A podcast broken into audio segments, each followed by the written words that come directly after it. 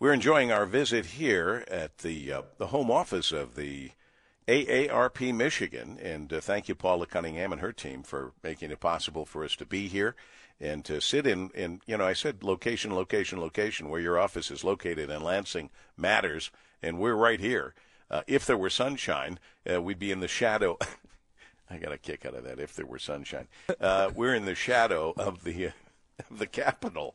Uh, it was on Sunday. It was some beautiful sunshine. Did you make note Sunday. of that? Was yes, there? Yeah. yes. Okay. Good. All right. I played with the kids outside on the ice, so it was nice. Well, that's So, good. yeah. All right. Uh, that voice you hear is from Aric Nesbitt. Sound familiar because you saw him last night give the Republican response to the State of the State address. He is the minority leader of the Michigan Senate. And I, I've said this before in the air. I'm not going to hide this from you. I. I understand when there's. I've been to the State of the Union in Washington. I've been to the State of the State here, yep. and I and those are mandated. At least in Washington, you have to do a State of the Union address. The the the response by the opposing party. Uh, I don't care if it's a Republican and it's then the Democrats, or it's a Democrat and then it's the Republicans. I've never been a big, Yep. big, but I got to tell you, yours was quite nice last night because you didn't come out swinging and calling names and and putting people down. You get you gave us what you felt that your constituents uh, want and need to hear. Well, there's big problems in the state.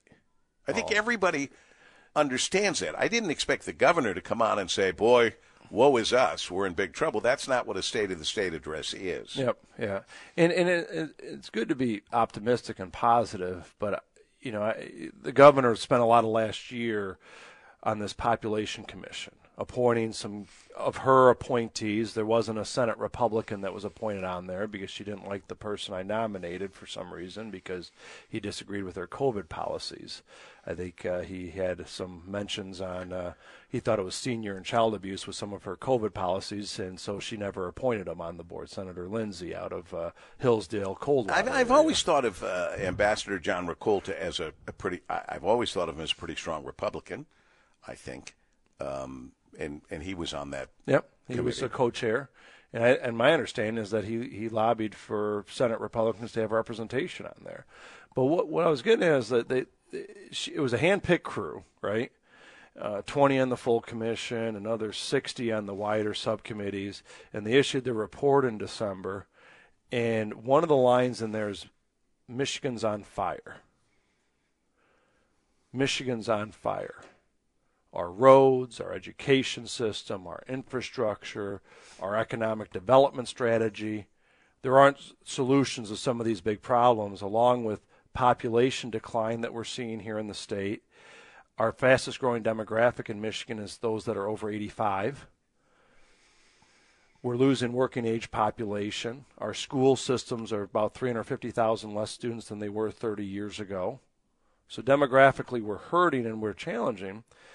But what's interesting is from last year, and this is what the governor spent a lot of time yesterday praising, was what the partisan Democrats and the governor did last year that made it more expensive to do business here in Michigan, repealing right to work, increasing the income tax, passing this Green New Deal mandate last year that doesn't solve our, you know, energy problems on, on distribution and reliability, but will make it more expensive and less, you know, uh, less reliable at the end of the day.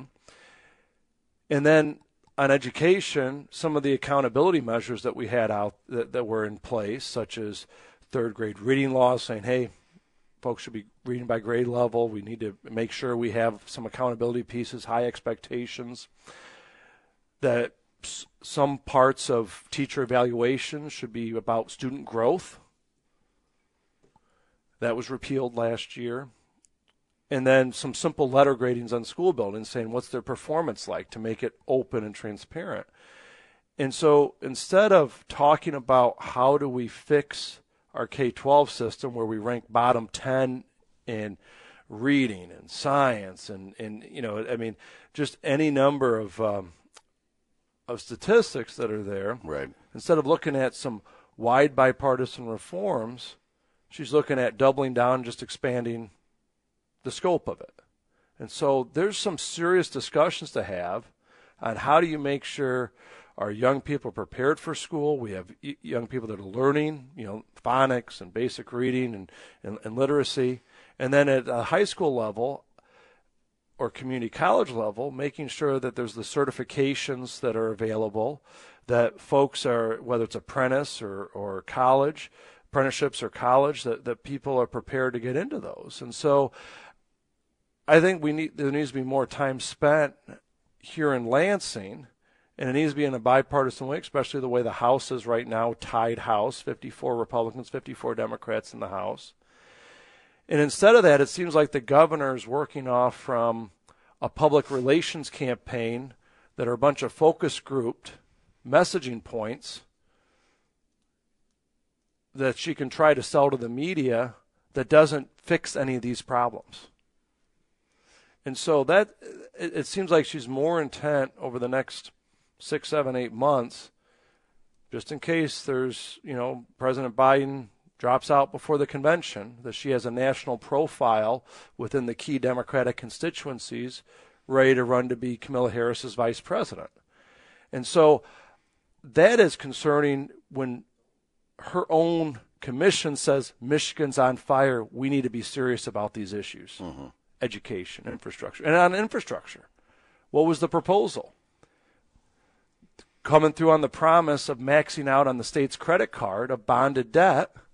So we'll have another year of spending from the credit card on infrastructure. And then there's a big cliff with no permanent funding on how to repay a lot of these bonds that she's maxed out over the last few years. And so there's ways to, you know, that we could come together and, and figure out ways to lower the cost of investing in our roads and infrastructure, getting more efficiencies out of it.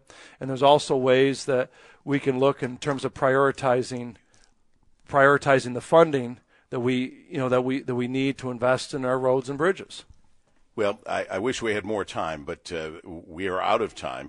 We appreciate what you're saying, Aric Nesbitt, and we want to invite you back on again, and let's uh, let's talk about these things. Uh, and by the way, a quick uh, shout out from uh, Michael Murray at Hillsdale. Oh. He said, You're a Hillsdale grad. And he wanted me to make sure I mentioned that. Semper Fi as we continue. God bless.